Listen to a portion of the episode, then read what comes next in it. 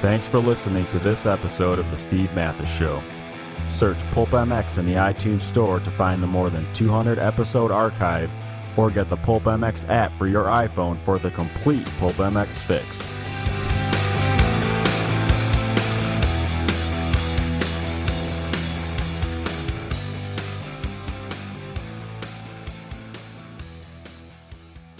Welcome to the BTOsports.com RacerX podcast presented by Thor MX, our friends at Thor MX, the gear of choice for Tyla Rattray, among others, of the Monster Pro Circuit team.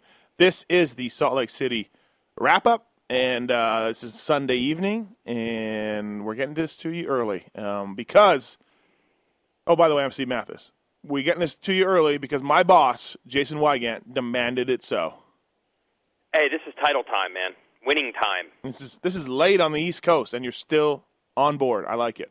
Well, I was accused by you two gentlemen of not wanting it bad enough by not going to Seattle, so I'm now I'm. Oh. you you, you doubted me. Yeah. Everyone always doubts me. I've Right, proved right. doubt's wrong. Yeah, yeah. You, everyone was a hater. Everyone was yeah, a hater. you guys are yeah, haters. Yeah. I'm Ami Han. Everyone says I can't handle med school. I'm going to show them what's up eight years from now when I get a degree. I'm show them what's up. and uh, also on the line is uh, the host of the BTO Sports KTM VIP program, and someone who's not afraid to talk about PEDs in the sport. None other than the Jason Thomas. Let's talk about it. I mean, it's just it, we we just got into a big argument on Saturday with uh, your team manager, and he was getting a little ups, upset about it, and you just kept saying, "I don't know, dude. I don't know. I don't know." Uh, I don't think I was saying that. Well, you were like saying, like basically saying he was wrong, but without saying he was wrong. Well, yeah. I mean, were like, what I you don't gonna know. Tell your boss he's a moron? No, obviously not. Were, were you I think I think really by the way? his his argument was whether it's going on or not, which I think most people agree that it is. Um, nothing's going to be done about it anyway. To the, to the even in baseball and football, guys are still getting around it. So I I, I don't think he believes that. However we enforce it, it's going to be to the level where people aren't going to be able to around, still get around it. So all you're going to do is just create a problem. Yeah, I mean, let's walk in on a young child getting diddled by an uncle, and let's just close that door. Let's silently close that door and walk away. Let's not say anything. Just close, Yeah, I the, don't think it's really the same thing. close the door and walk away. We don't want to know what we just saw or what we know is happening. It's kind of the same thing.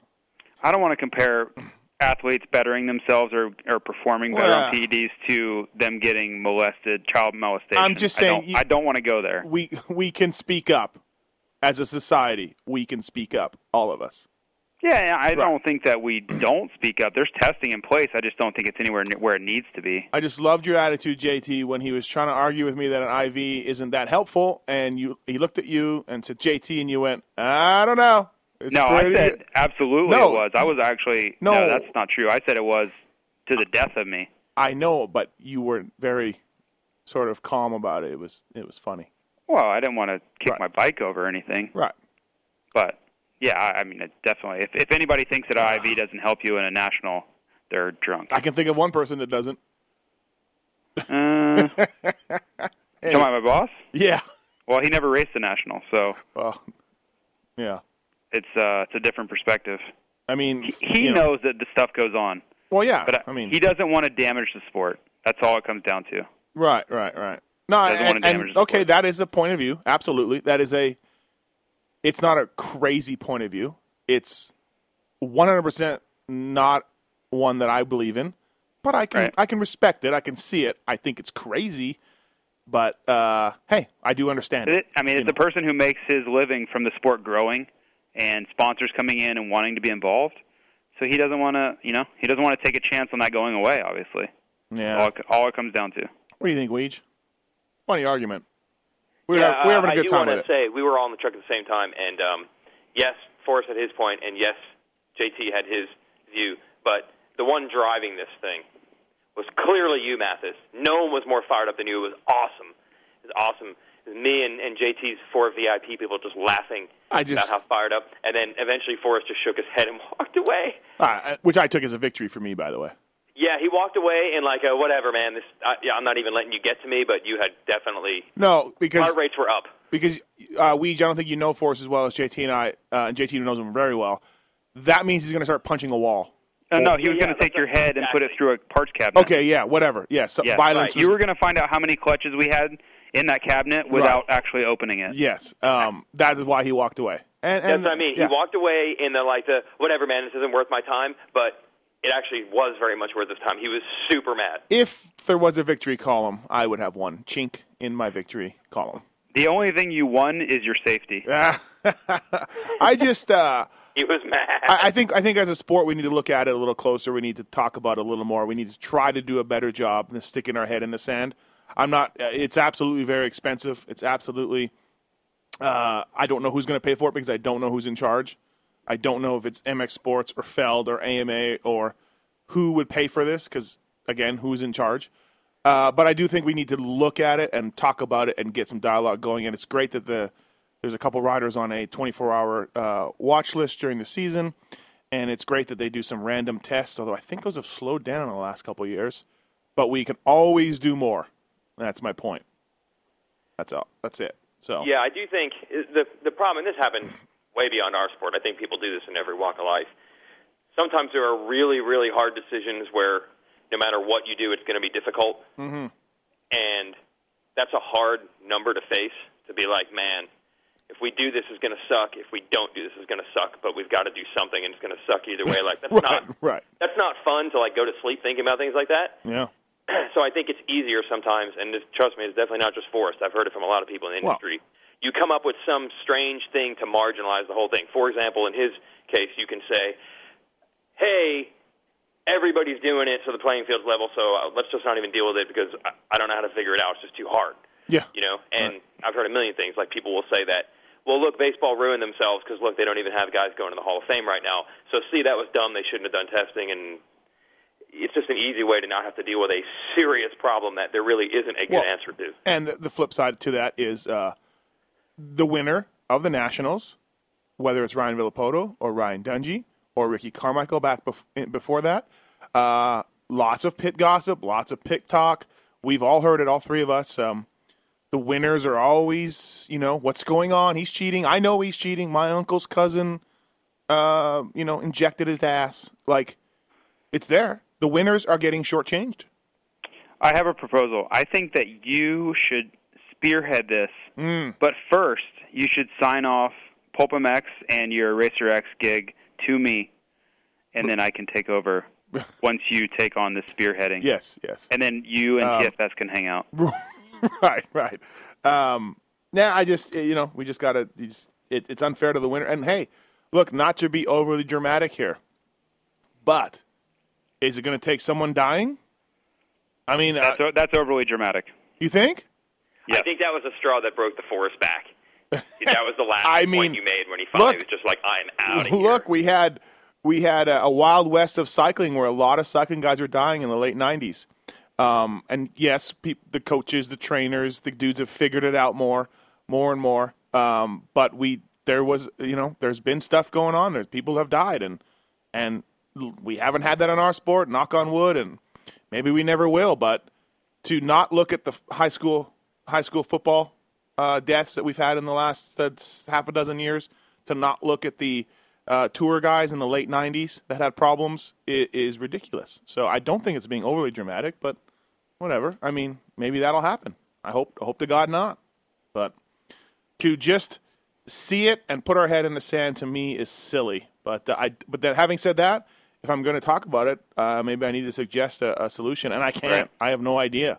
I don't know where the first thing to start. Clearly, I'm not a user of PEDs. Clearly, so. Who, who, who- the the number one question I would ask anybody, anyone in the sport, who's in charge? Who's in charge of, what? the, of the sport? Who's in charge of the sport? Well, that is the, the, the first problem you get into with Right. anything. It's not even the sport. Like when we talk about Major League Baseball, we talk about the league of Major League Baseball. Mm-hmm. Supercross and motocross, for example, are not connected seriously in any way. Like it's not Right. the Major League Motocross. It's two completely different series. For starters, But he, but he- but I mean, he, like, okay, so I don't even like the stick and ball stuff necessarily, but uh, motor racing, also uh, NASCAR, IndyCar, they're all connect. They're all you know, they're all they're They all are a series. They're all owned by somebody, by a head guru, you know, a head head guy in charge. Every motor racing series out there. except for us. But they are. But we are talking. See, when you say our sport, our sport basically comprises two series. When they say the sport of NASCAR, it's one series, the NASCAR Yeah, yeah, yeah. series. Well, or no, no, Indy is the Indy series. Here we're talking about Supercross. I'm just, uh, separate series as one thing. I'm just That makes it clarifying. harder to answer that. Yeah, I'm just clarifying. Like, uh, um, a lot of times, apples to apples is motorsports, but we're still off from all motorsports. You know what I mean? I know, but it's easy to say why isn't one person in charge? Well, how could it be possible for one person to be? That'd be like saying why Well- isn't one person in charge of the NBA and the NFL? Not necessarily. Um, it's the same riders in both series, and there is a governing body that makes the rules that are at the same each at each series of races, the AMA.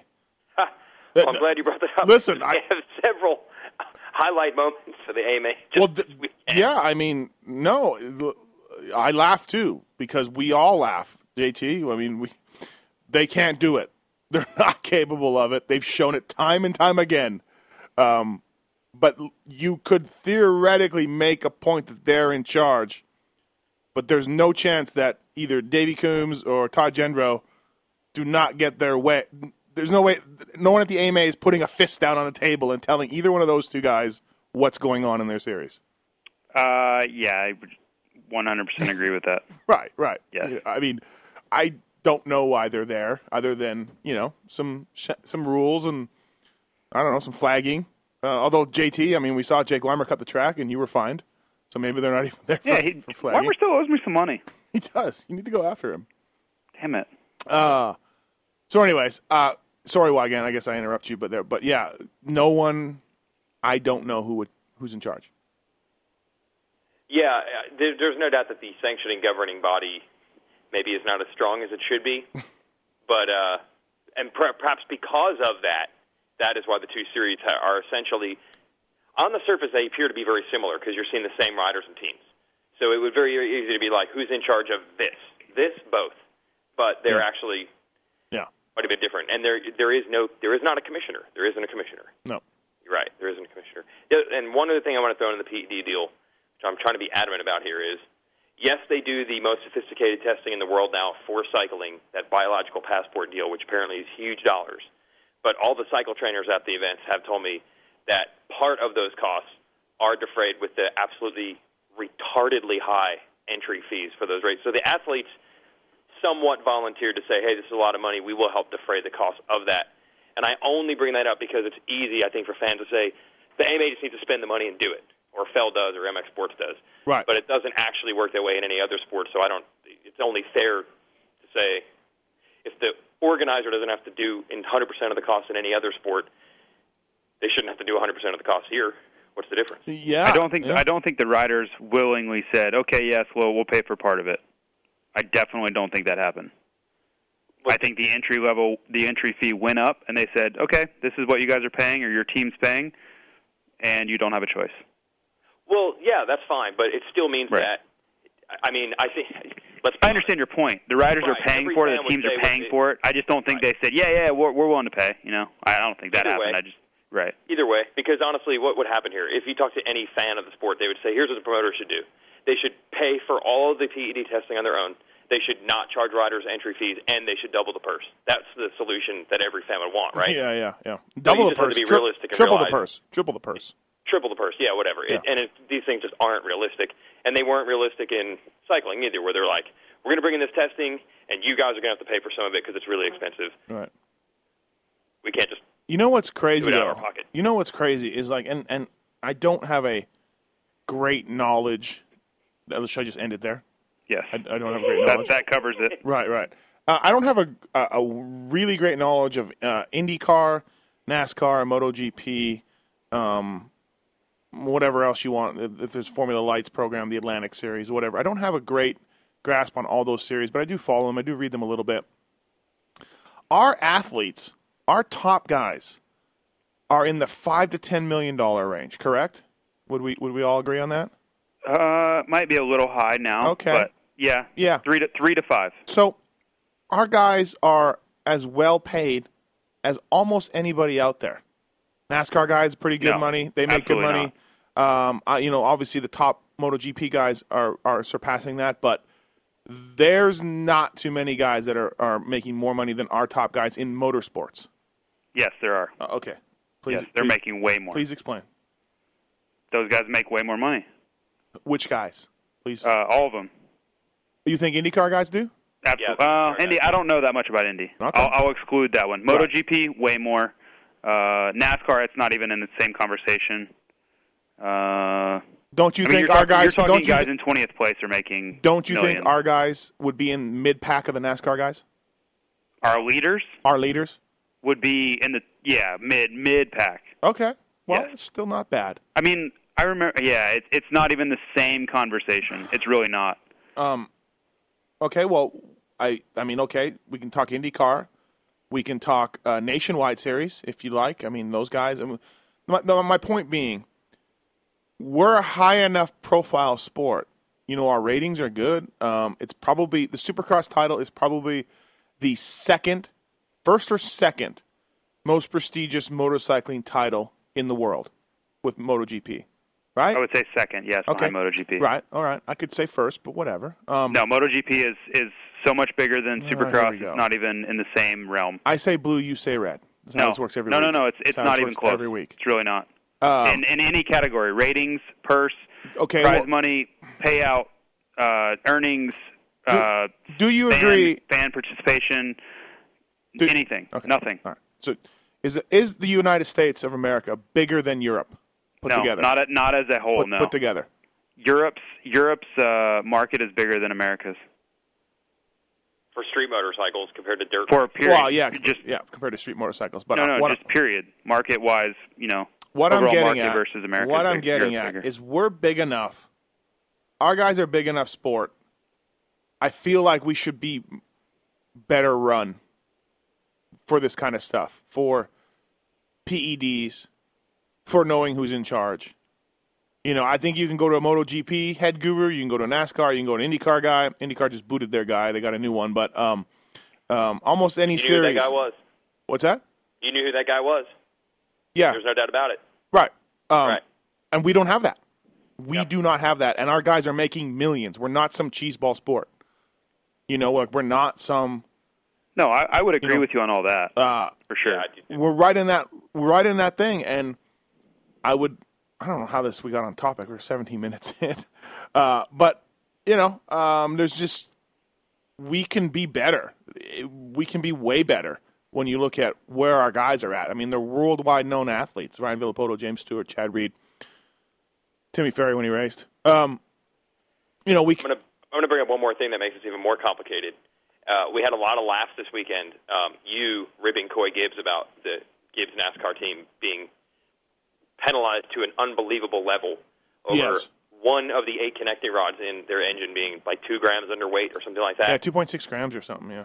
yeah, something unbelievable. So, uh, what makes it even doubly complicated here is you might not find in any other sport where if you really wanted to start getting crazy and say we're going to level this playing field in every way, you would have to have the most sophisticated PED testing and the most sophisticated um, equipment testing. Yeah.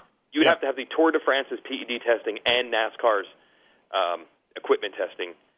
And I And mean, it's very easy to point in other directions and be like, well, why are we going nuts on PEDs when yeah. does the production rule really get enforced by the AMA per race? No. You know what I mean? Right. And doesn't it just seem like we're so cheeseball that Oh yeah, because we Like- had such la- the joke.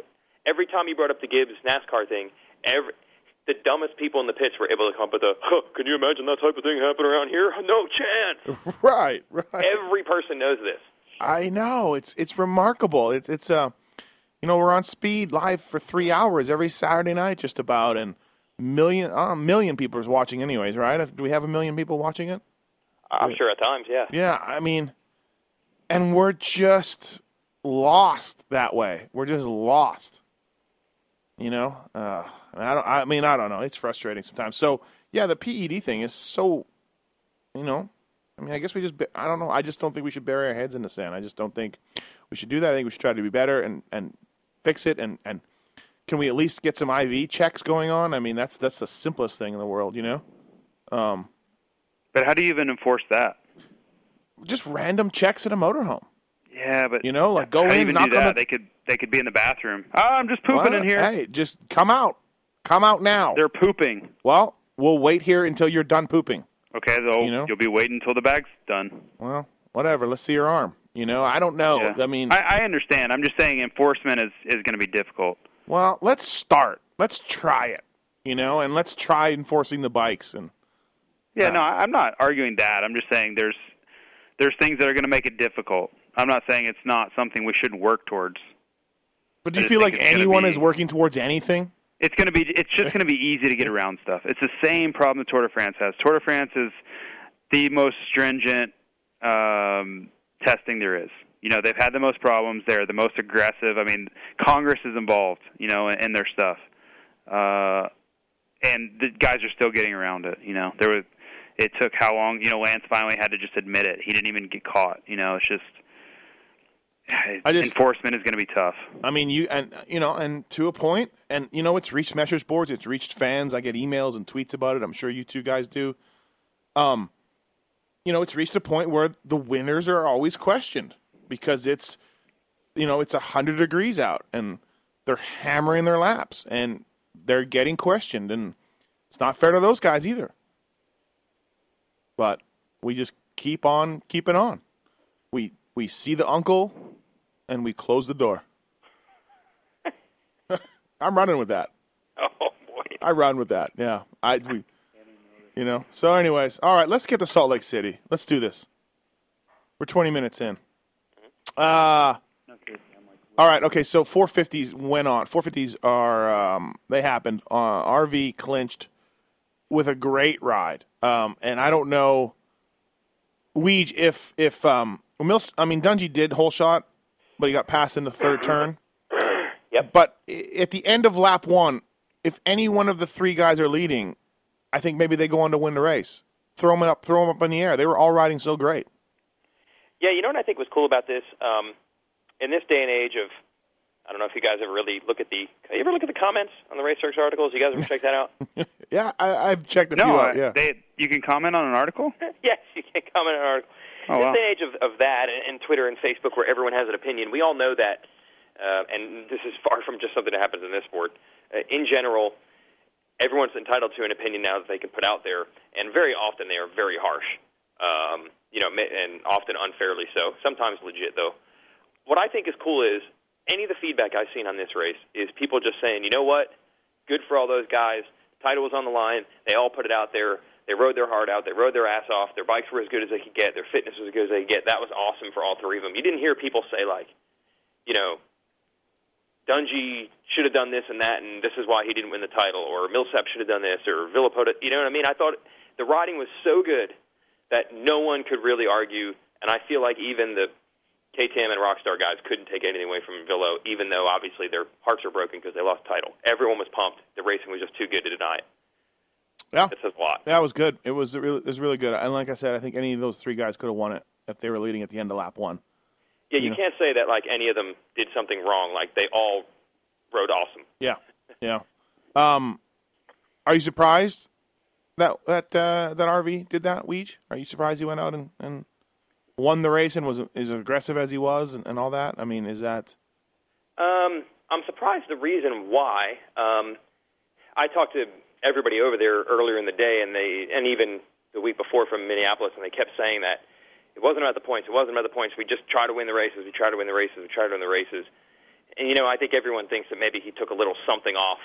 You know, when the heat was on those last two, because he's got a points lead. But they always say no. They were trying.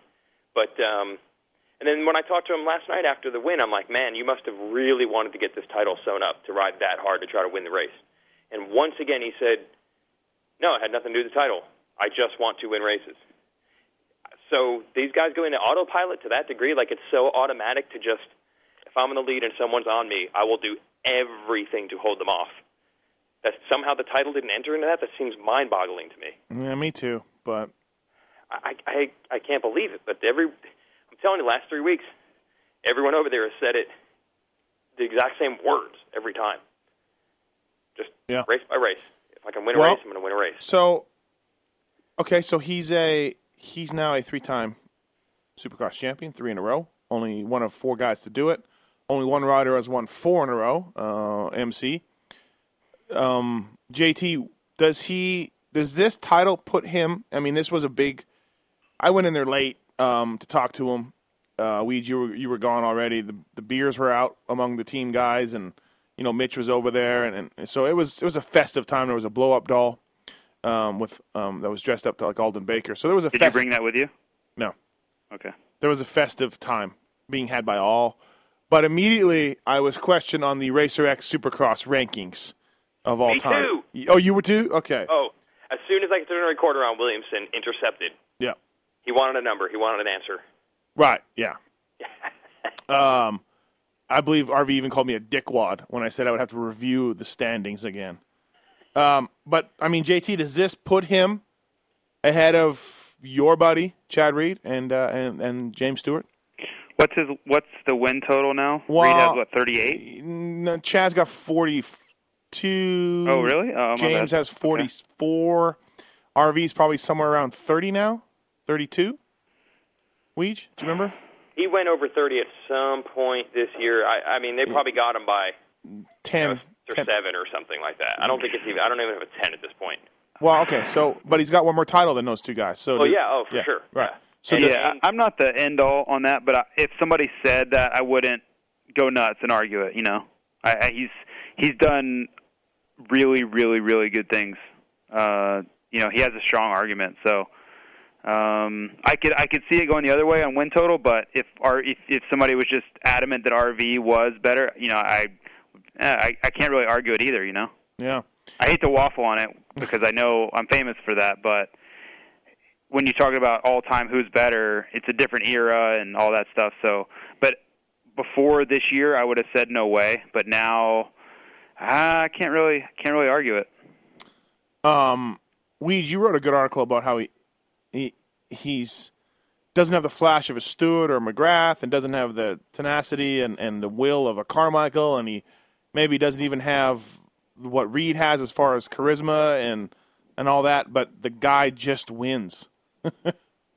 Well, yeah, that's uh, and the point I was making in that article is, um, it's like so it's like it's fell into our lap. Like everyone would be like, oh, holy crap, his career is arguably better than Reed and Stewart. Right. I can't even wrap my head around that. Like you just think of them as like luminaries, living legends, whatever you want to say. I, I and there's going to be haters out there of those two that think we're ridiculous for bringing that up and say Villopoto's way better. But let's be honest. You know that James Stewart and Chad Reed are superstars. They're all-time greats. And I think it takes people by surprise to all of a sudden say, "Oh, this other guy has just clearly surpassed them." Like that's Yeah. a big statement to make. Yeah. Um, but He You're holy waffling. crap! Look at the numbers. Look You're at that. waffling. No, I'm saying this. So the point of that article was there's something about Villopoto that makes you almost forget how good he really is. I don't know why. Why is that? Why does he not? Why do the numbers and the success sneak up on you instead of smack you in the face Is- like they do with these other guys? Why is that? What is different? he's now one back of Jeff Ward's. He's got six titles, right? Three. No, he's got seven titles He's got seven titles. Seven He has titles. As many I think it- as, as Jeff Ward, and he's not even done. RJ For me, and uh, Hannah yeah. seven also. For me, it's just because there's so much more competition that the the attention gets stolen a little bit. The field gets sprayed with Mathis, Mathis's pump a little bit. So instead of when James and Ricky and Chad, or and then after that it was just James and Chad, all we talked about with those were those two. So all of the attention, all of the accolades, and all of the, you know, basically admiration went to those guys. Now you've got Dungey in there. Millsaps was strong at the beginning of the year. Trey's come back. Chad's come back. All you know, there's all these sidebars and stories and all this other stuff. So you kind of aren't focusing on Villopoto's dominance, really. I mean, it, when it comes down to it, winning three titles in a row is dominance. I mean, he's won what nine races this year. Um, that's my opinion. I, I just think that there's so many other guys that are better than when James and Chad were winning everything. They were they were much better than everybody else. You know, Kevin would jump in there at times, but now there there are guys that are whether they're not winning every race, the races are close where they used to Well, not be close. This it's funny you say that because this was an argument I was having in the lounge, in the Riders Lounge with Weimer, RV, Aldon before the night show, when RV was also asking me about this countdown and where he was going to be and all this, and, and and you know we talked a little bit about it, and I and I he his point was. It's way more competitive than it ever does. He he said when James when it was James and Chad first he's like listen Dickwad, when it was James and Chad, and one of them fell down in the first turn, they were still going to get second. I can't do that. And and, and it's a, the field is deeper, and we're all scrubbing, and we our bikes are so good, and, and you know, I mean, I tried to, um, you know, talk a little bit about different errors and stuff like that, but the him and Weimer, of course, they're wrapped up into the moment of it, but they're both like, no, everything, everybody is so good now. Back in the, there's, al- there's always been like an alpha guy and then maybe another guy, and that was it. You know, then they, you know, they brought up the fact like, who did Ricky beat in his titles? Usually only one guy. You know. Um, well, I, I'm going to leave Ricky out of this because Ricky was, especially when you start talking about outdoor supercross. Maybe you could make yeah, no, it was, time. no. This was a Supercross countdown. This was, you know, the the Right. Supercross thing. So but I, I do agree with him. The level of competition is so much deeper. yeah. It is. It's not even in the same So realm. so we put him, we put him uh, above those two, I guess. Now I, I, I'm I'm still an eye test guy. You guys know on these conference calls, I'm I'm always the eye test guy, um, and so James Stewart is still so special to me. and oh god, people are just gonna hate it. But you know, as far as talent, like I just I know he's only got two titles and and all that, but uh, I, I fought for James to be number number two. You guys all know that I was loudly shouted down by everyone. Um, but I mean, he's right there. Yeah, he's right there. He's just quiet. He's just a silent assassin. You're talking about Stewart. I'm talking about. Uh, yeah, yeah, talking about Stewart. No, I, I don't want to waffle on this one. I I always say that when you want to make this argument, if you just go by numbers, it makes it a whole lot easier to Yeah, yeah. feel like you made Yep. the right decision. And I say the other neither Stewart or, or Reed even won two in a row, let alone three. Yeah. So I'm gonna I'm gonna go with the numbers. But my point isn't what I think. I just mean, isn't it strange that his success sneaks up on us? And It maybe is, JT's yes. right. Maybe that is why, or maybe it's because you don't see Villopoto getting into fights on the podium. You know, Reed and Stewart were always at each other's throat or something. I don't know. I don't know what it is, but it is strange that his numbers, and it's always been like that. The point I brought up in the story a couple weeks ago was when he was killing everyone in the lights class outdoors. Every year they go in the outdoors saying, "Dude, it is so wide open." But meanwhile, the defending champion who whooped everybody's ass the previous year was Right. still in the class on the same team, winning the number Anyone one. can win. Anyone can win. Anyone can win, and why, why can anyone win? The guy that whooped everybody's ass last year is still there. Right, right. And did we not do that the last three years in Supercross? Yeah, we did. We, Yeah. the Well, defending champ yeah. whooped everybody's ass, and we'll probably roll in Anaheim one next year And, and I and I'm yelling raining yellow, and I'm screaming about, you know, lap times and raining yellow and quads. Yeah. And No, I, I'm gonna I'm gonna actually claim that I was on the better end of this because I actually bet a bunch of my friends, which I'm gonna collect. I took the Villopoto versus the field at Anaheim one for the for the championship. Mhm.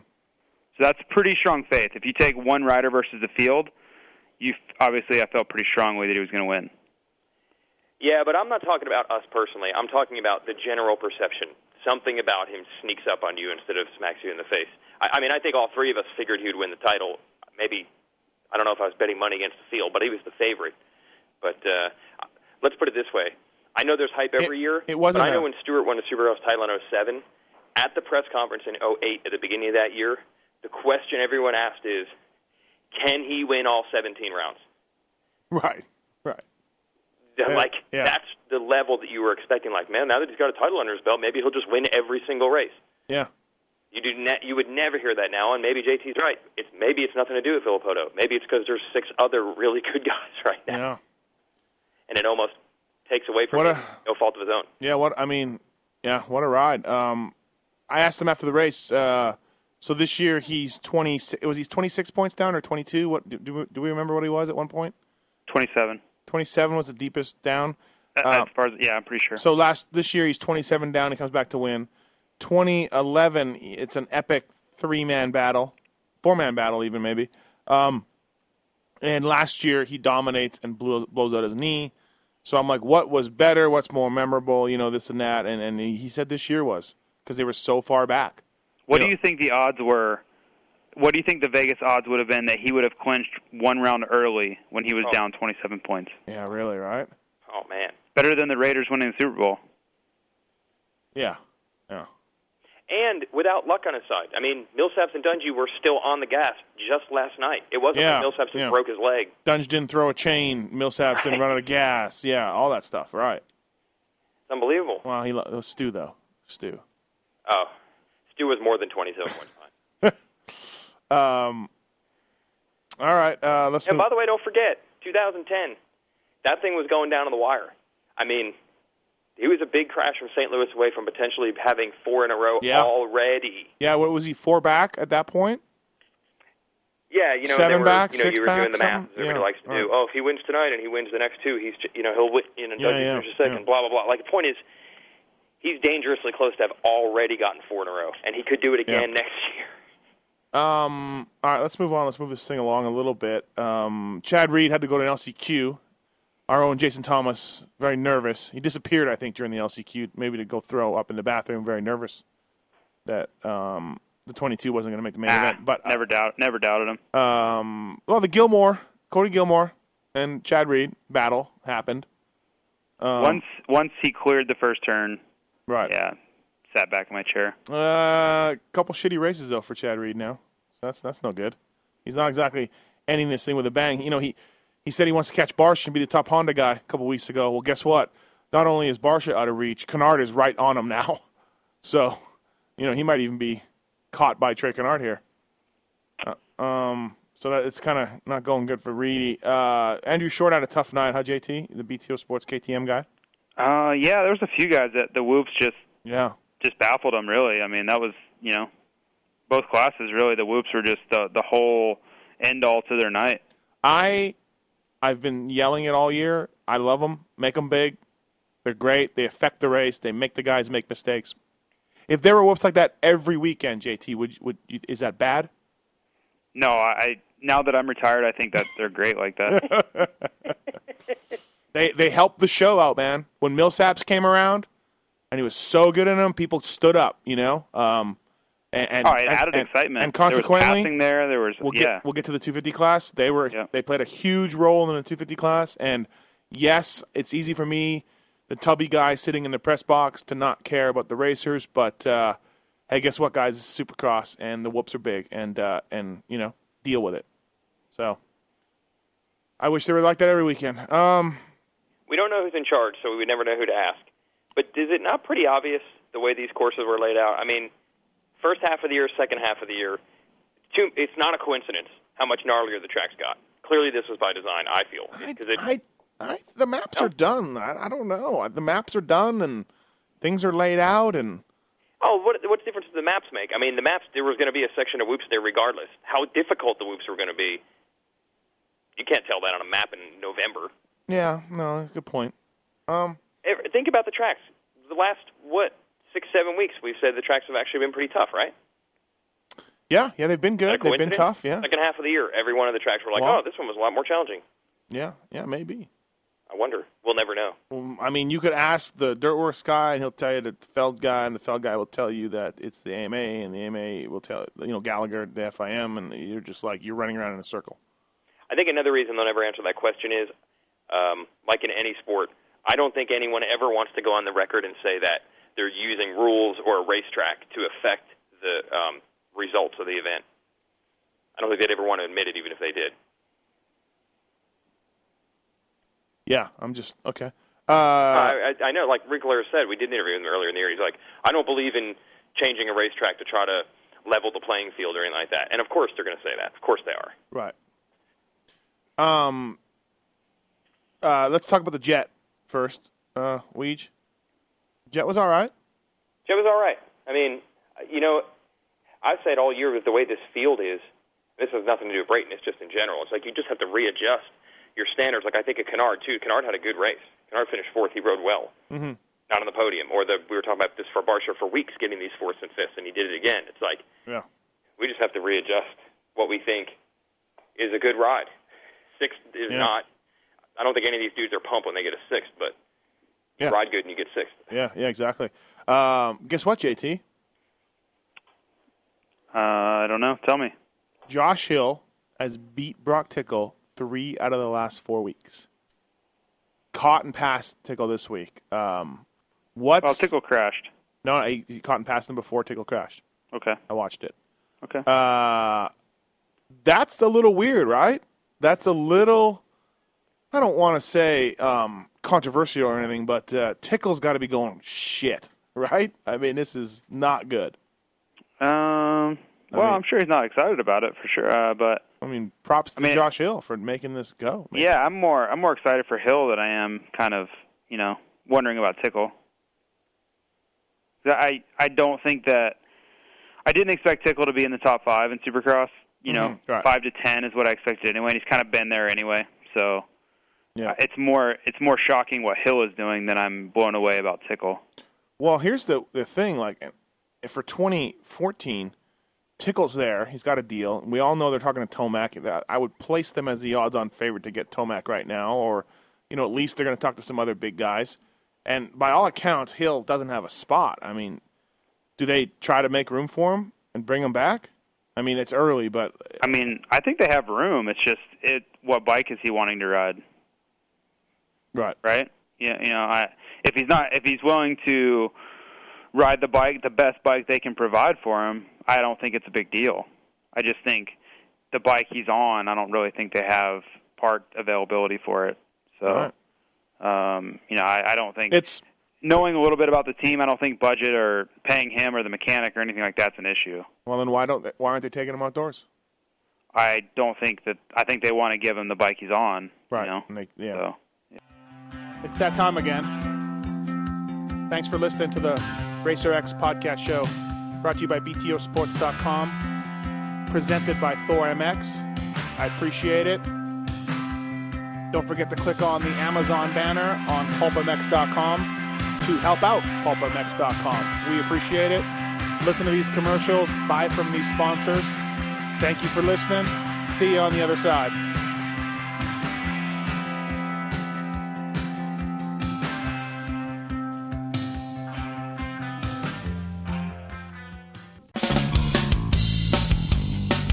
Racer X podcast show is brought to you by BTOsports.com. Whether you are looking for new gear, Helmets, boots, or you need to rebuild your bike from the ground up. BTO is your source for all of your motocross needs. As a proud sponsor of the BTO Sports KTM race team and the heart of the BTO Sports amateur motocross team. It is obvious that we are about more than being just a store. We support the sport that supports us. us. We at BTO Sports want to give back to you, the listener, for supporting us and the Racer X podcast show. Use coupon code PulpMX when placing your order at BTOsports.com for a VIP listener discount. Certain brand restrictions will apply.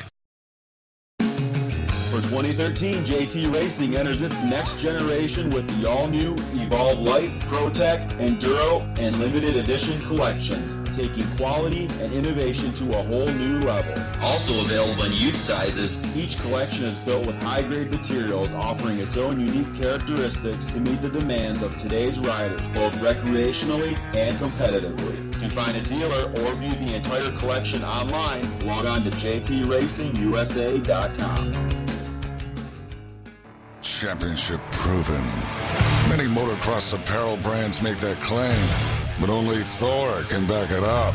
As America's first motocross apparel brand, Thor has set the standard for delivering the highest quality performance racewear on the market for the past 45 years. With champions like Ryan Villopoto, Blake Baggett, and Dean Wilson, to name a few, our products truly are championship proven. To see all the new 2013 products, visit ThorMX.com or head to your local Thor Parts Unlimited dealer. Thor, the official racewear of Supercross. JT, Weston Peick with a ninth again. Yep, he's killing it. Dude, does he get a ride? Does this help him get a ride? I mean, he, he did an interview. Did we do an interview with him, Racer X? Did I read it on a rival website? I don't know. Did we? No, it was uh, two weeks ago. Okay, yeah. He said again, just doing the West Coast National. So he'll be at Hangtown, he'll be at Colorado, and that's it. Um, yeah, he's planning on doing five.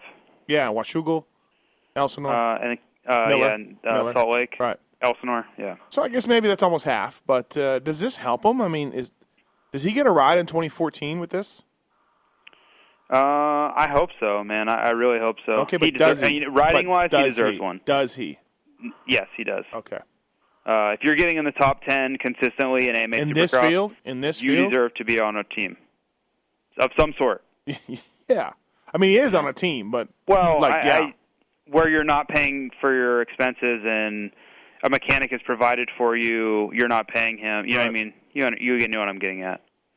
Um, Uh, I hope I, I hope so. I, he's no, you can't get the results he's getting without working really hard, and he's putting his program together, and he's finding sponsors, and he's doing. You know, it Yeah. would just be nice to see him don't rewarded. you don't that. you feel though like I mean, we know these guys, these team managers. Uh, a good spot for him would be at your team, BTO Sports KTM. Uh, Alan Brown at NFAB Yamaha would be a spot. Um, that type of team. And I just feel like none of these guys are bringing his name up or even care. Good or bad? Yeah, I mean, it sucks for him. Right, right. Yeah, I mean, I'm I'm good friends with him, so I know, but do you agree I, with me? I want like, the best for him. But Right. I no, I understand what you're saying. that's the I- level where he should be at. Those guys. Yeah, I, I don't see him getting signed on the team I work for. right. You know, so yeah, I, I don't know the answer for it, but it definitely sucks. I hate it for him because he's he's doing awesome. I mean, he he's riding right with Brayton and all these guys. Like in the like they're not they're not gaining on him. They're not you know. It's not like he's just fading backwards. He's right in the mix. with No, he's guys. good. He's good, man. Um, yeah, yeah. Um, we're going to see this off season coming up is really where you're going to see the pain of these teams that have folded. You know, we lost Brooks's team and you lost Jeff Ward Racing. Those are essentially three rides that are gone. Now, most of those people have caught on in one way or another. Josh Grant got on JGR and Shorty Right. picked up on BTO. But you or Chisholm somewhat got a ride with a team that then folded. yeah, yeah, yeah, yeah. But but next year you're going to see the pain. I mean, these are going to be four or five slots that are no longer available, and we're naming guys like Hill and Peick who Yeah. need those spots. Uh, get this. I was talking to a guy this morning at the airport. Uh, he's unemployed. Used to work for one of those teams you named. He told me, by his count, there are 22 staff personnel that no longer have jobs this year. Wow. 22 guys are going, you know, calling everybody. Mechanic, suspension guy, uh, you know, manager, whatever. 22 people he figured are trying to um, to get on. That's that's talk about, you know, the other side of the sport. And we've you know, I've been there. We you've always been cushy journalist guy and JT you're a rock star rider, but um, I can remember calling Paul Lindsay for a job for Planet Honda. And I mean if Paul Lindsay would have called me back to return a message, I would have, you know, freaked out. Like that that that's the type of stuff that's going on. So, anyways, tough tough go, I guess. Um, well, and, and you don't. I mean, honestly, in the pits, it doesn't seem like teams are broke. You know, I don't get that feeling Yeah. that I Yeah. did maybe even two or three years ago, where it was just like the world is ending in the pits. You know, Right. budget wise. I, I, I, I got a question this week from a guy on Twitter. He said, uh, "How can these teams be out of money when they're bringing two trucks uh, to the races?" And I wrote back, "Those teams aren't running out of money." I don't know what else you want me to tell you. You know, uh, Yeah. so some teams are doing great. You know, um, all right, uh, Weege, um, Ben LaMay, There's twelve. another one. Just 12. Put them in the same category. I am shocked. Like, uh, and I said this last week. I, I'm surprised in this field, with how many good guys there are, that so many guys have found their way. Like Nicoletti was, what? He never even had a 450 start coming into the year, right? Right, right. Never even raced it before. Adam He Eckenbach. Yeah, and these guys are now making Knapp. Maine. You've got to get the guy's name right. You owe you owe him that after No. making two main events. At this point, I'm doing it on purpose. I know it's. Ek- I understand. I know it's Entenap. Enkenap. I yeah. Entick Knapp. He's a fly racing rider. You you owe him the, the respect to get his name right. No, he's good. So, anyways, Weege. Yeah, uh, and LaMay, like, uh, I believe LaMay made one main event last year. One. No, no. Yeah. Come on. I'm going to look up that right now. Keep talking. Um, so he has stepped up tremendously. Nicoletti, who had zero 450 experience, wasn't making mains this year, has stepped up tremendously. Uh, Peick has stepped up tremendously. Josh Hill was nowhere in his career. He has stepped up tremendously. I cannot believe there's room for these guys to have done this. I mean, like LaMay, I- I'm not kidding. Like a couple years ago, when you were not working for us and Pingree and I did a podcast, that was the audio quality was spectacular. Well, holy shit, Um, Weege. By the way, uh, you're absolutely correct. Yeah, I do not- apologize. I pay attention to those guys. I do. Um, yeah, LaMay made one main last year. He's made like how many this year? Six, seven? Uh, no, four, I think. Only four? Yeah, hold on. I just had it up here. Oh. or maybe it's four coming in, five now. Well, anyway, my point is, uh, Okay, and I all right, okay. So years ago. no, he's actually he's made seven. Again, again, Matt. again. Hey, he's an he's an ex Brown rider too. Oh, jeez. seven mains for Ben LaMay compared to one last year, folks. Okay, that's my point. Um, hey, Pingree and I were doing a podcast a couple years ago. Okay, yeah, back to that. About we did one about homeschooling and like you know, it's like if your career doesn't work out, you are really taking your chances. And off the air, Pingree said he's like one of the guys I'm really worried about is this kid Ben LaMay. He's pretty good, but I don't know if he's going to be good enough to really make a living at this. And I know that he's kind of all in. That's like like most of these kids are. And people are going to look at you know Villopoto was all in and he succeeded. And a guy like LaMay works hard. He has talent, but he might not quite be good enough to make it. And I feel like that was the case. He was just hanging on, just not quite there. But Yeah. maybe there's a chance now. Man, last summer he was good at the end of the year. The last six races of the Nationals, just like Supercross, he's turned he turned it on. Okay, well, I have a question, uh, and this is kind of I of have a question. theoretical I have a question about the podcast that they used to do, JT. How'd those go, Weigandt?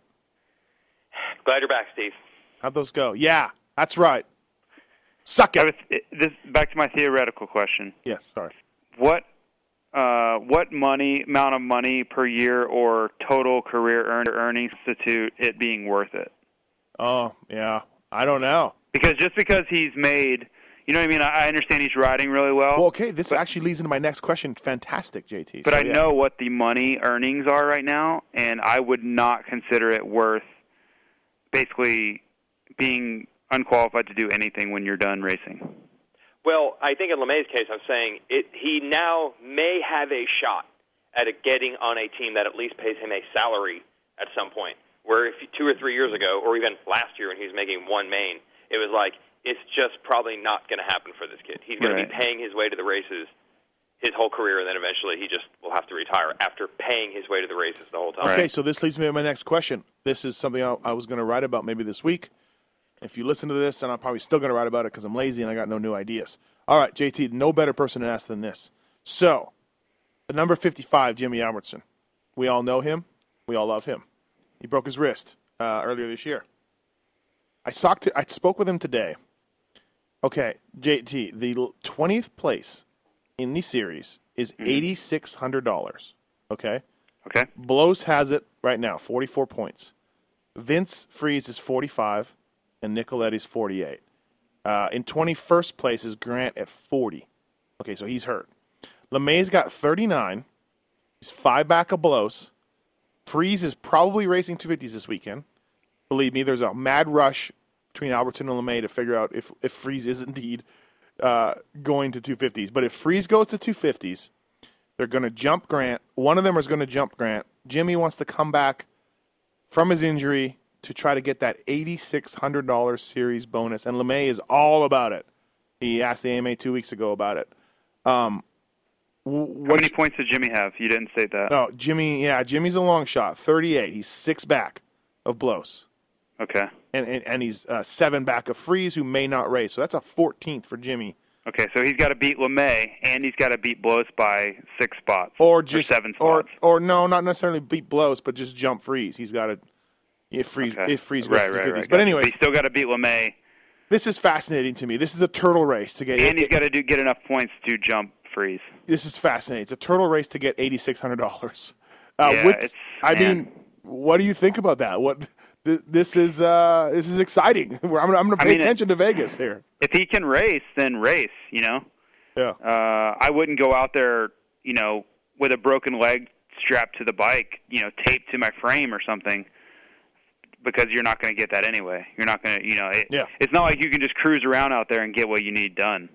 Like if he's not a hundred percent or close to it, it won't matter anyway.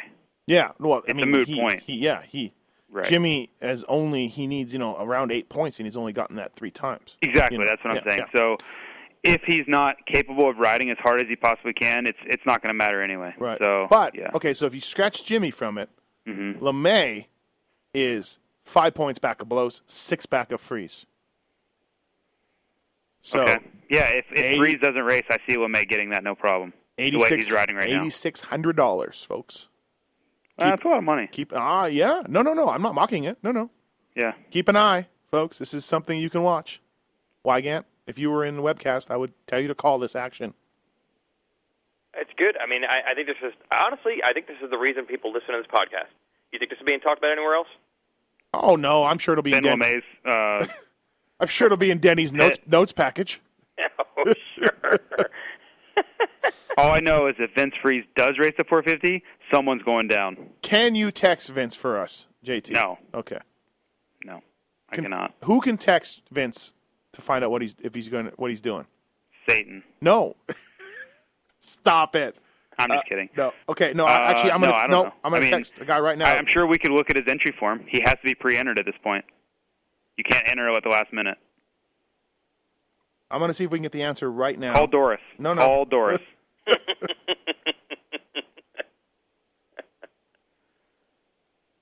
Um, I, I know a guy who knows him, who's bros with him. I just sent him a text. Let's see if we find out by the end. So yeah, eighty six. The eighty six hundred dollar race is on, folks. And Nicoletti's only three up. I mean, Nicoletti has a disastrous night. He could drop back too, you know. But uh, he's kind of locked in. So this is cool. I think this is interesting. I've had this go down many Well, times this in many is ways. Why I asked Uh, you? Yeah. Privateer challenges with Ryan Clark, where like 15 grand was on the line. Um, Do you, yeah, it's- yeah. You almost you know. always got top twenty most times, JT. Right? Yeah, Um, it wasn't so much with that end of it. It was more myself, So- Ryan Clark, and Jeff Gibson were going for two spots. What's your best? Got it, and what's your best? I choked it. Do you have Uh, each, each I side? actually never did. I got it. I got it um, got it every time. I Yeah. know. I know. Top privateer when it was a big money too. Uh, I had two riders that did it. Uh, Ninety nine ferry. It was factory Phil. Um, we were battling with, but he kind of faded near the end of the season. And in 02, it was Voss and Way. That was big. That we went into Vegas. Went into Vegas uh, ahead, but Voss. I think Nick had to at least be four spots behind him um, to get it, and uh. I think he beat him. I think he just beat him outright. But Yeah, uh, I had to be. I had to beat Sorby by eight spots one year Mhm. to clinch it, and then So- myself, Gibson, and Ryan Clark were all within two points going into the main event Uh-huh. at Vegas, and Gibson crashed out the first lap, and then I was right behind Ryan Clark, and I had. I, if I stayed behind him, I knew I had it, and then he crashed right in front of me, so I just rode it out. So they made it easy on me, but that's a lot. Of, I mean, it doesn't sound like it's a big deal, but I mean, No. ten or fifteen grand is it's no. a lot of stress. Who- I mean, who I was who- nervous all week. I don't think anyone listening to this would think. I mean, I guess some baller guys are, but I Yeah. we Weigandt is all about this eighty six hundred dollars. Well, you remember whenever Watson wouldn't let me ride the Yeah. the Hart and Huntington track? Right, Uh, Troy Adams was in the running for that. right. He he was uh he was like five points behind me for that. So I think that played a role in it. Okay, I just got the answer. He's riding Oh. two. He's riding two fifties. He's riding two fifties this weekend. So Vince could be saying waving bye bye to that money. He could be out that money. So, yeah. Interesting. interesting. Yeah, yeah. Um. All right, I'm texting Albertson because he wanted to know. Uh, It all happens right here on the podcast. um, all right. So, anyways, yeah, very exciting stuff. Um, and yeah, it, it's it's a little bit of a, it's, you know, I mean, I guess we can go up to Villopoto and say, hey, dude, there's this big race going on for eighty six hundred bucks. Just want to let you know. I'm sure I'm sure he's very worried about it. right. so let's keep let's keep an eye on that. Let's, dude, we're uh, we're an hour in, and do we talk fifties or do we just skip it? Nothing, Nothing much really happened. happened. Nothing really. I didn't watch the race anyway. Um, Rocks and wrap it up. yeah. I think it's it's sealed, right? If you're Red Bull KTM this weekend, you have one guy five down, one guy five up. So, And Geico Honda too. Sounds like a 125 two-stroke transmission. uh, Jimmy just texted me, "Can you pick me up from the airport?" so I guess he's racing. Albertson's in. Um, uh, yeah. So um, the 250s, though, man. Um, I was tweeting this before the main event, and I was like, or before the LCQ, I said, people like with this start straight, with this start and this first turn and short start straight, there's a very real chance he has an issue in the LCQ. And Weege pulling off was, I mean, didn't you you had him around the seventh pick, right? Yeah, because I I think it was in 14th. Uh, he was in 14th the previous time he'd come around the finish. I don't know, give or take a spot. But the point is, if you get 14th in the heat, that means what six guys are going to pick after you from that heat, and then six guys from the other heat are going to pick after you. So 12 dudes will have worse gates than you. Instead, he probably had what one or two guys. Yeah, two guys, Canada and uh, somebody else was on the outside of him, and that's it. Yeah, that is a massive difference. But we are not geniuses. I just watched this TV show, and I think Wyndham said it at least 11 times. Oh yeah, yeah. So the they were very on it. second he pulled off, the very second he pulled off, Wyndham said, "That's a bad gate pick, and this is a short start straight." So, we're, well, we were, I think, because everyone was shocked. yeah, The shocking thing for me watching it on TV was that his mechanic just said, "Okay, let's go." If I'm on the radio, I am losing my mind, screaming at the mechanic to tell him to get his ass back on the track. And that, Well- that didn't didn't seem to happen. I mean, uh, it's obviously easy to say now, but don't you, don't you, Weigandt, say to Kenny, Kenny. And again, Wyndham was on this. We're on this, uh, and you know, I'm sure everyone in the sport was on this uh, team wise. Kenny, I, I'm sure you'll get top nine. You'll probably win the heat, but let's just say disaster strikes. Keep it going. Was that a was that a fault of Roger DeCoster? Uh, well, I mean, the, the the chances of bringing that up in the morning, that particular morning, that's that's rare. I, but I guess, hey, you're in a sport. It's probably on you guys to know the rules, right? Yeah. Like maybe he didn't even re- did he even realize how, that's how the gate picks work? Maybe he didn't. Yeah, no, he has. I just, I am more shocked that no one was screaming at the mechanic to tell him, go, go, go. Like, do not get on the back of the motorcycle and ride back with him to the truck. Yeah. Don't do that. He has direct communication with at least four to five people that are watching, spotting team managers in the tower, Rob Henderson in the tower, you know, in the press box. There are people around that know, that have clear minds and aren't, you know, like obviously Kenny was emotionally distracted. He was frustrated and did care at that point, but that was the most shocking thing for me was no one radioed down or maybe they were yelling at him he couldn't hear him or I don't know. But I like if I'm the mechanic and I know in past circumstances my mechanic would have been beating with me with a pit board to get back on the track Frank. or whoever, Dan, who it doesn't matter. Uh, Forrest would have been radioing down to whoever that was. You know, there would have been World War Three if I tried to pull off at that point. You know, Right. I mean, how many times have we seen the 450 guys, good 450 guys, do this same move? Villopoto at Anaheim, um, you know, a few years back. I think he got it in the LCQ, but he just literally rode off. I'm like, ah, I'm over it. Like, dude, do not do that. Red Dog, Yeah. I think, did the same thing. I'm over it. I crashed. yeah. If you, you know- were doing percentages, it has to be a huge change in percentage of things going wrong. Mm-hmm. Very similar to Jacksonville. Uh, what year was that? 2010. Yeah. where they're both of Brayton and, and RV were on the very outside. The reason they didn't qualify is because they were on the very outside. Yes. 100% the reason. Yes. Uh, if Uh, they're in the middle of the gate, no problem. They can start from wherever. But when you go down in the first turn because you're on the very outside, you're done. Crazy, Uh, crazy drama stuff. Um, unbelievable. And before we get to Jason Anderson Weigandt, calm down. We're gonna get to him. But uh, uh, what happened to Tomac? I mean, we after the race, I never spoke to him. Um, I think Racer X though, Jordan at Racer X did speak to him. Yep. Uh, what did he say, Weege? Uh, Well, uh, also when folks watch the TV show, uh, Aaron Barry's got to him. I actually texted with Aaron a bit here just to get her take on all this because she also interviewed Roczen. You guys have to watch the TV show. I know that we, we give Aaron a lot of credit because she's forced essentially to get in there in the heat of the moment, like the worst moments ever. This I will give you the play-by-play of how the LCQ works. Roczen crosses the finish line. He rides over to MA official. Somebody points him to go back to the pits because he's not into the main event. And then Ralph goes, let's send it down to Aaron with Ken Roczen. It was like 13 seconds after he didn't make the main. Yeah. Aaron is there to do Yeah. the interview. Right. And then Aaron, I talked to Aaron after it.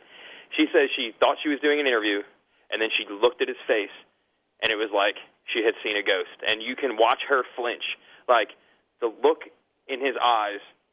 And she's done this a hundred times. Yeah. These guys when they're like half loopy, whatever. Yeah. She said it like she like couldn't.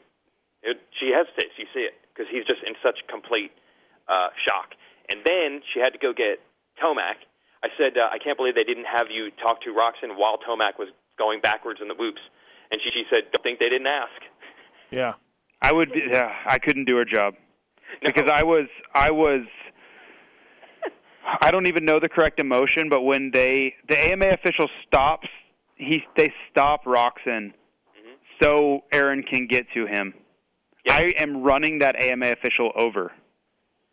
100% if I'm Roczen, I I hit that AMA official with my motorcycle if he is trying to stop in front of me. Yeah, I can't believe it. I just felt so bad for Roczen, and mm-hmm. I understand it is the speed producer's job to make a good broadcast, and the people at home want to know what's going on through Roczen's head. But it was just so brutal for me to be like, they're really going to interview him right now. They're really going to go over there and stick a microphone in his face at this moment. Like I was just like, oh man, it was it was torture for me, and I had no vested interest in it. No, this is like um, you know they interview the losing team at the end of the game, but this is like the guy's strike three, and as he's walking back to the dugout, they interview. Yeah, the kicker misses the Super Bowl winning kick, and the the reporter is in his face on the follow through of the kick. So, is it good? Is that fine? Are we all good with that? I'm not really good with it, but I know it's not going to change. Yeah. I don't know what the alternative is because I think they know that like you can say let them go back to the truck, cool off, and get them later. But you, we, we've all been in that situation. You never know. Are you really going to get them? And then by then, main events are starting. That you know, you might never get them. Yeah, I, I'm lucky that I'm not that good. I really am because I would make a complete ass of myself. I would. Um, anyway, she also talked to Tomac after it, and he put it in a, so people can see what Tomac has to say. It's on the TV show. He he put it on himself. He said he just wasn't getting the whoops, and then he didn't want to crash out in it, and that's what he told Jordan. Also, Geico press release has the same thing. Um, but what I don't get is, and Osborne was struggling through there too. Why were those Geico Hondas so bad through there? I mean, it's not like we, this is a plague. Like, oh, you know that team, they always struggle in whoops. What the heck happened? Yeah, yeah. yeah. He put Uh, it totally on that. Their totally ads, on. the Factory Connection ads say the best suspension. Period. Yeah. They do say that. um, um, well, you know what? I was looking at the stats today, uh, and Tomac was 11th at one point. He actually recovered to get sixth. Or guys crashed, or I don't remember exactly everything that happened. He happened. started going for. I think his general fitness and right. high altitudeness, whatever. Yeah. Um, he just like kind of went one speed the whole time. Kind of reminds me of somebody else, right? Yeah. Like the rolling tank out there. Right. He went one speed the whole race, and the dudes that passed him earlier got tired, and he got some of them back. So yep, he's see you at the end, boys.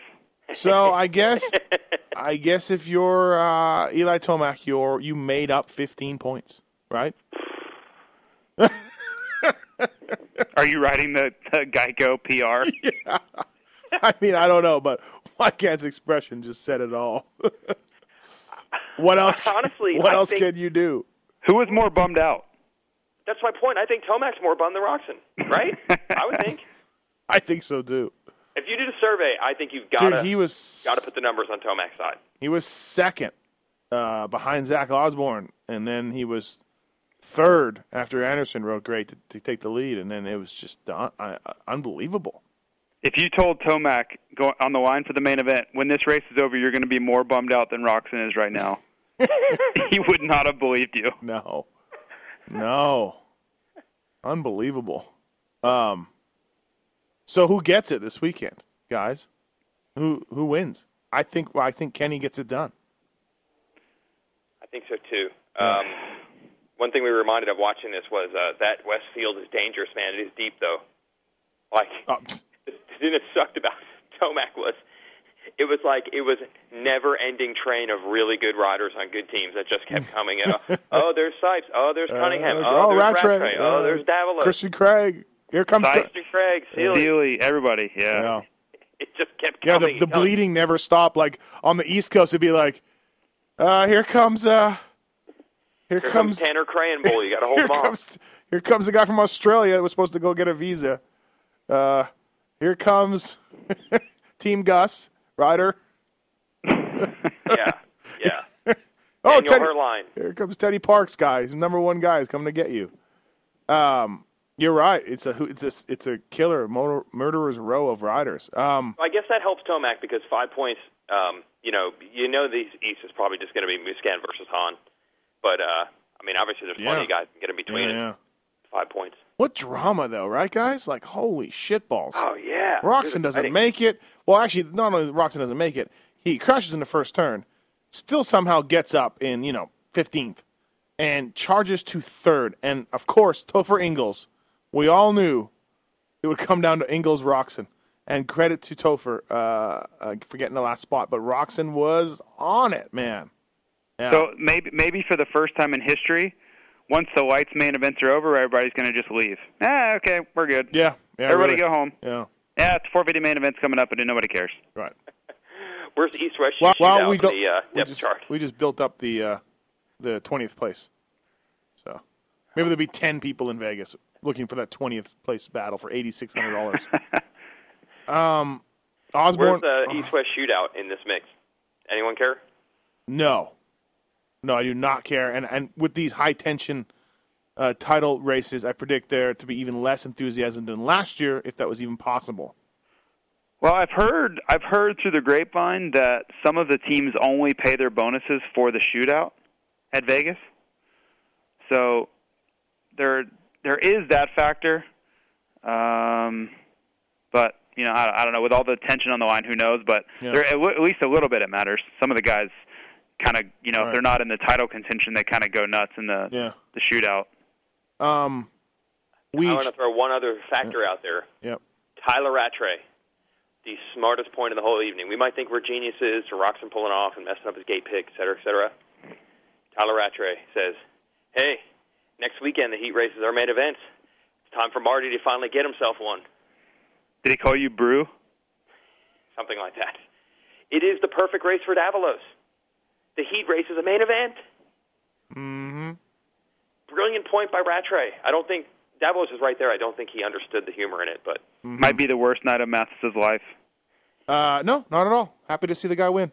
Nope. Um, if he wins the heat race slash main event next week, I think you're still correct, Matthes. I think I am. I do. Yes. I think No, I don't think I so. think, I think I am. Um, he won a heat again this weekend, by the way. In case you guys are wondering, he he, he pulled it Avalos again. I think he could have challenged Anderson for the main event He if fast. he had not started eighth Yes. or whatever. No, he's fast. He was fast. Very good ride by him. But uh, coming up just short again, man. Much to your dismay. Heartbreak. I mean, just you know, heartbreak. Uh, Weege, um, what about Mookie? What about Mookie Fever before we get to Anderson? Winning the heat, fourth in the main. Just the whoops, really, right? If there's somebody who wants big whoops, it's Mookie. He wants to get paid and he wants big whoops. Yeah, it was good. He was good all night. I mean, he got fourth in the main, which is, I think, his best year. I think he had fifth at Anaheim one. I called him for a podium though. Put Yeah, my- you got to edge out on that, but I'll give you credit for it. I mean, he was a good run, and uh, you just never know it, Mookie, man. You just never know. Like, sounds like another. Sounds like another guy we might. Sounds like another Stewart, in the, and not Ronnie. you in that field, in all those good West riders, he could right could be right there in that mix. Yeah. Other times he's just twelfth. I don't know. Yeah. Yeah. Um, the floor is yours, Weigandt, to speak about the 21. I actually rehearsed this one a little bit. I did some research. Uh, went back and watched a couple episodes of the Colbert Report, and in the words of Stephen Colbert, I don't mind being one of those guys that says "I told you so" because I really like saying "I told you so." Hmm. now, sure, it was like zero for 100, and I was just spraying it with pump. No, these days, it's just got to happen almost by sheer luck and numbers but I'll take it any way I can get it. I basically picked a Horizon Award winner from the Reds would someday win a race. Boom. you did. And here we are, three years later. Yes. And you've done it. Congratulations. I picked the hottest amateur prospect out of the Redders for one particular year and said within the next couple of years he will probably win a race once. Boom. Good job for him. Uh, that team, man. Blake Wharton, David Millsaps, now Anderson. What's up, Sipes? Um, And Millsaps, like we said, things could have been different. Millsaps could have easily won that main event. They could have won both mains in the Yeah. same night. Anderson was good last year, right? First podium last year. First career podium here in Salt Lake. Well, you know why? We, you and I discussed this after the race with him. Yeah, I mean, It is his home race. It is closer than Vegas. It is the closest race to his home. So, I need to look at a map. you know, I don't trust a homeschooler on geography. Thank you.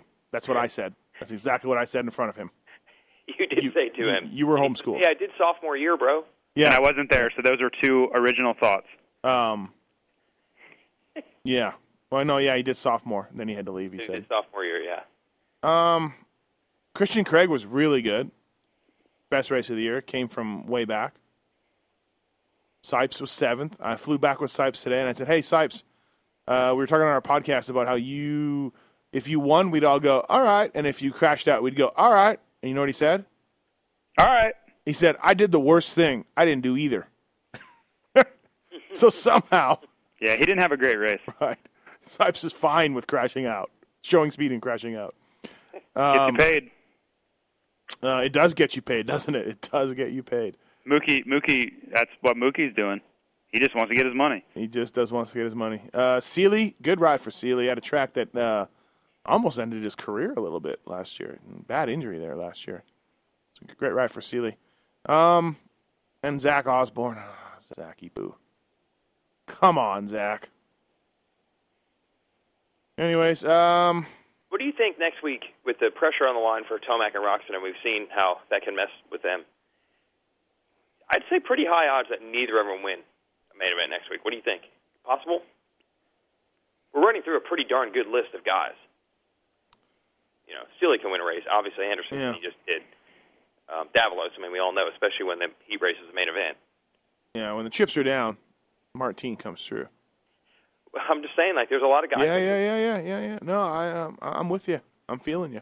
Yeah. Um, so going into Vegas, JT, you think we we all think Roczen gets it done, right? I do, and I think, uh, man, if whoops are usually really tough at Vegas, and from what we've seen from Tomac lately, doesn't bode well for him. And do we all think Wilbur's going to get it done? I think I do. I, I think he will. Yes. Yes. Um, and we think Villopoto will clinch more points. I'm gonna go out on a limb and say I think he's gonna bring it home. Okay. Does Villopoto win Vegas? I think, I it's gonna rain yellow. Wow. Wow. Um, but Millsaps.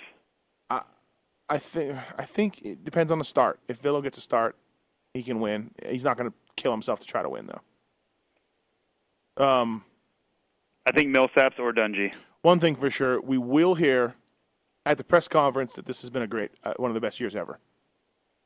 Season to remember. Yes. The greatest season ever. Maybe they won't go that far, but it will be one of the greatest seasons in the history of the sport. Yes.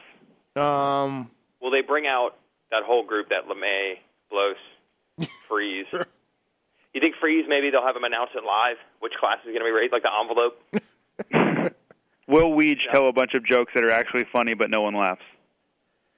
at the banquet, you're talking Yes. now. Oh, now you're doing banquet talk. At the banquet, yes. Um, I'm questioning if they were funny at this point. I was laughing. uh, my wife was dying. Yeah, I was laughing. Uh, I knew them all, so I wasn't laughing because I knew what was coming. But uh, they were good. Yeah, they were good. But my wife, who did not know, was uh, yeah spitting out her drinks. um, and, and well, and then you got the pep talk too, of course, halfway through it. Yeah. Right. You know what? Making jokes at the banquet is easy when you have no one has ever made jokes like that about the sport ever, so you pretty much have like the entire history of the sport to Yeah. pick from. Yep. Like none of these jokes have ever been used before because no one's ever done this. That makes it a little easier. Yeah. and never will be again because that was the the death of your. I also can't wait for. I cannot wait for the Asterisk guys to get their award, and the KTM KJSC guys to get their award. Oh, Selverage's speaks were, speeches were the best. Yeah, yeah, they'll get another award. I cannot wait for you know someone from the AMA to be recognized. I think Sonny and Duke probably have hundred plaques, so they'll pick someone else. But you know, I can't wait for. I mean, honestly, they should change that thing up, like best crash, uh, uh, best pass, uh, you know, all that kind of shit. Make it funny, you know. But instead, they have to take care of sponsors, I guess. So they trot out a bunch of dudes that go, uh, "Oh, thanks very much. I, I, my my contributions to the sport are, are immense," you know. Um, hey, who's Bracken Hall? 125 or sorry, 250 class racer.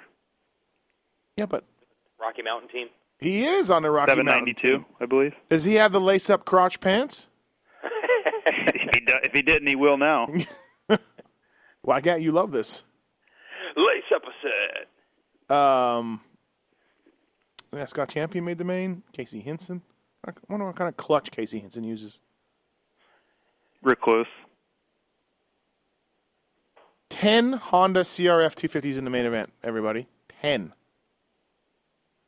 Wow, half the field were on Hondas. I feel like there were a lot of them in the East with uh, privateers picking them. Is that what do you think that's based on? I mean, is that I don't know. That's JT. contin- what do you, JT? Just take a guess. I mean, is it contingency? What do you think would lead to a pretty obvious trend on privateer 250 guys? Is it the bike itself? Uh, I just think Honda has a pretty strong brand following as it is Yeah. when it comes down to it. Yep. Um, all three NFAB guys in the main event again in 450 class, and Kiniry comes through with the best finish, 14th. That's Bobby's best ride in a while. Uh, he said he was very scared in the whoops, but he just meat-headed it out. He said, "I grit my teeth and I just meat-headed them out." So, um, all right. I think that's it. We covered everything. Uh, we got performance-enhancing drugs. We got Salt Lake City. We got the battle for 20th in the points. Um, we cover everything. Do you want to cover Irv's mic being stuck on? That was awesome.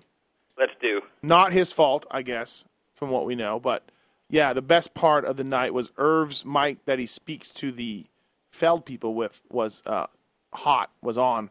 So he at one point was saying, "Let me talk and let me speak and let's go here and let's go there." And then when Roczen did not make the main event, uh, Irv, for everyone to hear, Irv asked if there was a provisional in the 250 class. So, to recap, there's never been a provisional in the 250 class. The provisional itself has been gone for three to four years. Ladies and gentlemen, your series announcer. There you go. That was good. I liked it. I mean, it just kind of, it just kind of, it just kind of cemented a lot of my thoughts and feelings. I didn't hear any of this. I don't even know what you're talking about. You didn't? Nope. You were up there with us. How did you No, not hear this? I, I like Irv. I got you. Oh, okay. Got it. All right. Um, that was a good time. Good, good, good time right there. Uh, but it was not Irv's fault that the mic was. He, I I originally also assumed that Irv just didn't flip the switch and didn't realize what was going on. But I was informed today that it was a house error, a house mixing error on the mics. Poor Irv. At one point, he said, "Tell Dave my mic is on. Tell Dave my mic is on," which was also pretty funny. So these are this is uh, this is Supercross, folks. It was comical. I feel bad for him, but it was funny. Yes, absolutely. And I think I think we got a resolution to the Marvin Musquin issue. So we're just all gonna pull for Wil- Wilbur on this weekend. uh, I don't. I think. I think he. I think he stays. No, it- But at least, at know. least he knows he's got the AMA behind him. Yeah, really, right? if you see, if you see the flaggers cheering you on, you know why. Yeah. Oh, Musquin gets a blue flag in his spokes.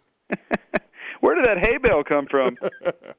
Big Mike LaRocco from the upper deck throwing them down like uh, like making it rain of, of Like tough Mad blocks. Max. Right, right. I'm so glad you brought up Big Mike LaRocco because it reminds me of one of the funniest things that happened all night. I'm going down. We're going down the elevator to go down to the floor after the race, and I'm in there with Davey and a bunch of other people, and then Mike LaRocco Senior comes on, and everybody's talking about Filippo, and Davey's like, "Man, that guy's just a machine. He's just an ass-kicking machine. You got to give him credit." And Mike LaRocco Senior says, "Yeah, it's just too bad he doesn't have a personality on him." And everybody looks at each other. Davey just couldn't resist and says, "Coming from Mike LaRocco's dad." that was, that's almost as good as in 2011. Uh, Salt Lake had some of the nastiest whoops of the year, and during track walk, everyone's kind of standing in them, and there were a huge difference in gaps. Like one was 12 feet, and one was eight, and then one would be like 14. And we're all kind of like standing there, like, what is going on? And Mike Well, then- and Senior Chad Chad had commented later on about like the guy taking uh, he was drunk or something. drink. Right, yeah. yeah, yeah. Mike LaRocco Senior says, "You guys just need to learn how to ride whoops." To, this is to Wyndham, RV, and to Chad. All three of them standing there. Right. Yes, very very comical. Mike LaRocco Senior telling them they need to learn how to ride whoops. Well, Mike, maybe RV was raised in a in a van, like uh, you raised Mike. I just thought it was hilarious. Very serious too. Wasn't a joke. You guys need to learn how to ride whoops. Yes. You like you? What are you guys complaining about? You guys are a Right. bunch of sissies. I'll go get my kid down here. Watch him. Oh, funny. Probably would. Good times. Um, Davey did have a good line about uh, also too. Davey was on fire then because he had a good line about Tomac. He when Tomac was sort of self-destructing, he came over and he said to us, uh, "Is that Bradshaw in Tomac's gear?" That's also a good line. Yes, uh, L.A. Coliseum meltdown. Which I mean, I imagine if you were at L.A. Coliseum, it was a lot like that. You know. Yeah. Um, all right. Uh, BTOsports.com, Racer X podcast, Salt Lake City recap. I think we covered a lot of things in this one. And um, yeah, uh, Jason Weigandt, Jason Thomas. Uh, this has been presented by Thor MX. Thanks to the guys at Thor MX for doing it. Appreciate it. The gear choice Martin Davalos runs Thor and wins heat races in Thor. So go out and buy a set. Thanks, guys. Thanks, both of you two. And um, yeah, we'll talk to you later. All right, see you in Vegas. Yeah. Thanks for listening to this episode of The Steve Matthes Show. Search Pulp MX in the iTunes Store to find the more than 200 episode archive or get the Pulp MX app for your iPhone for the complete Pulp MX fix.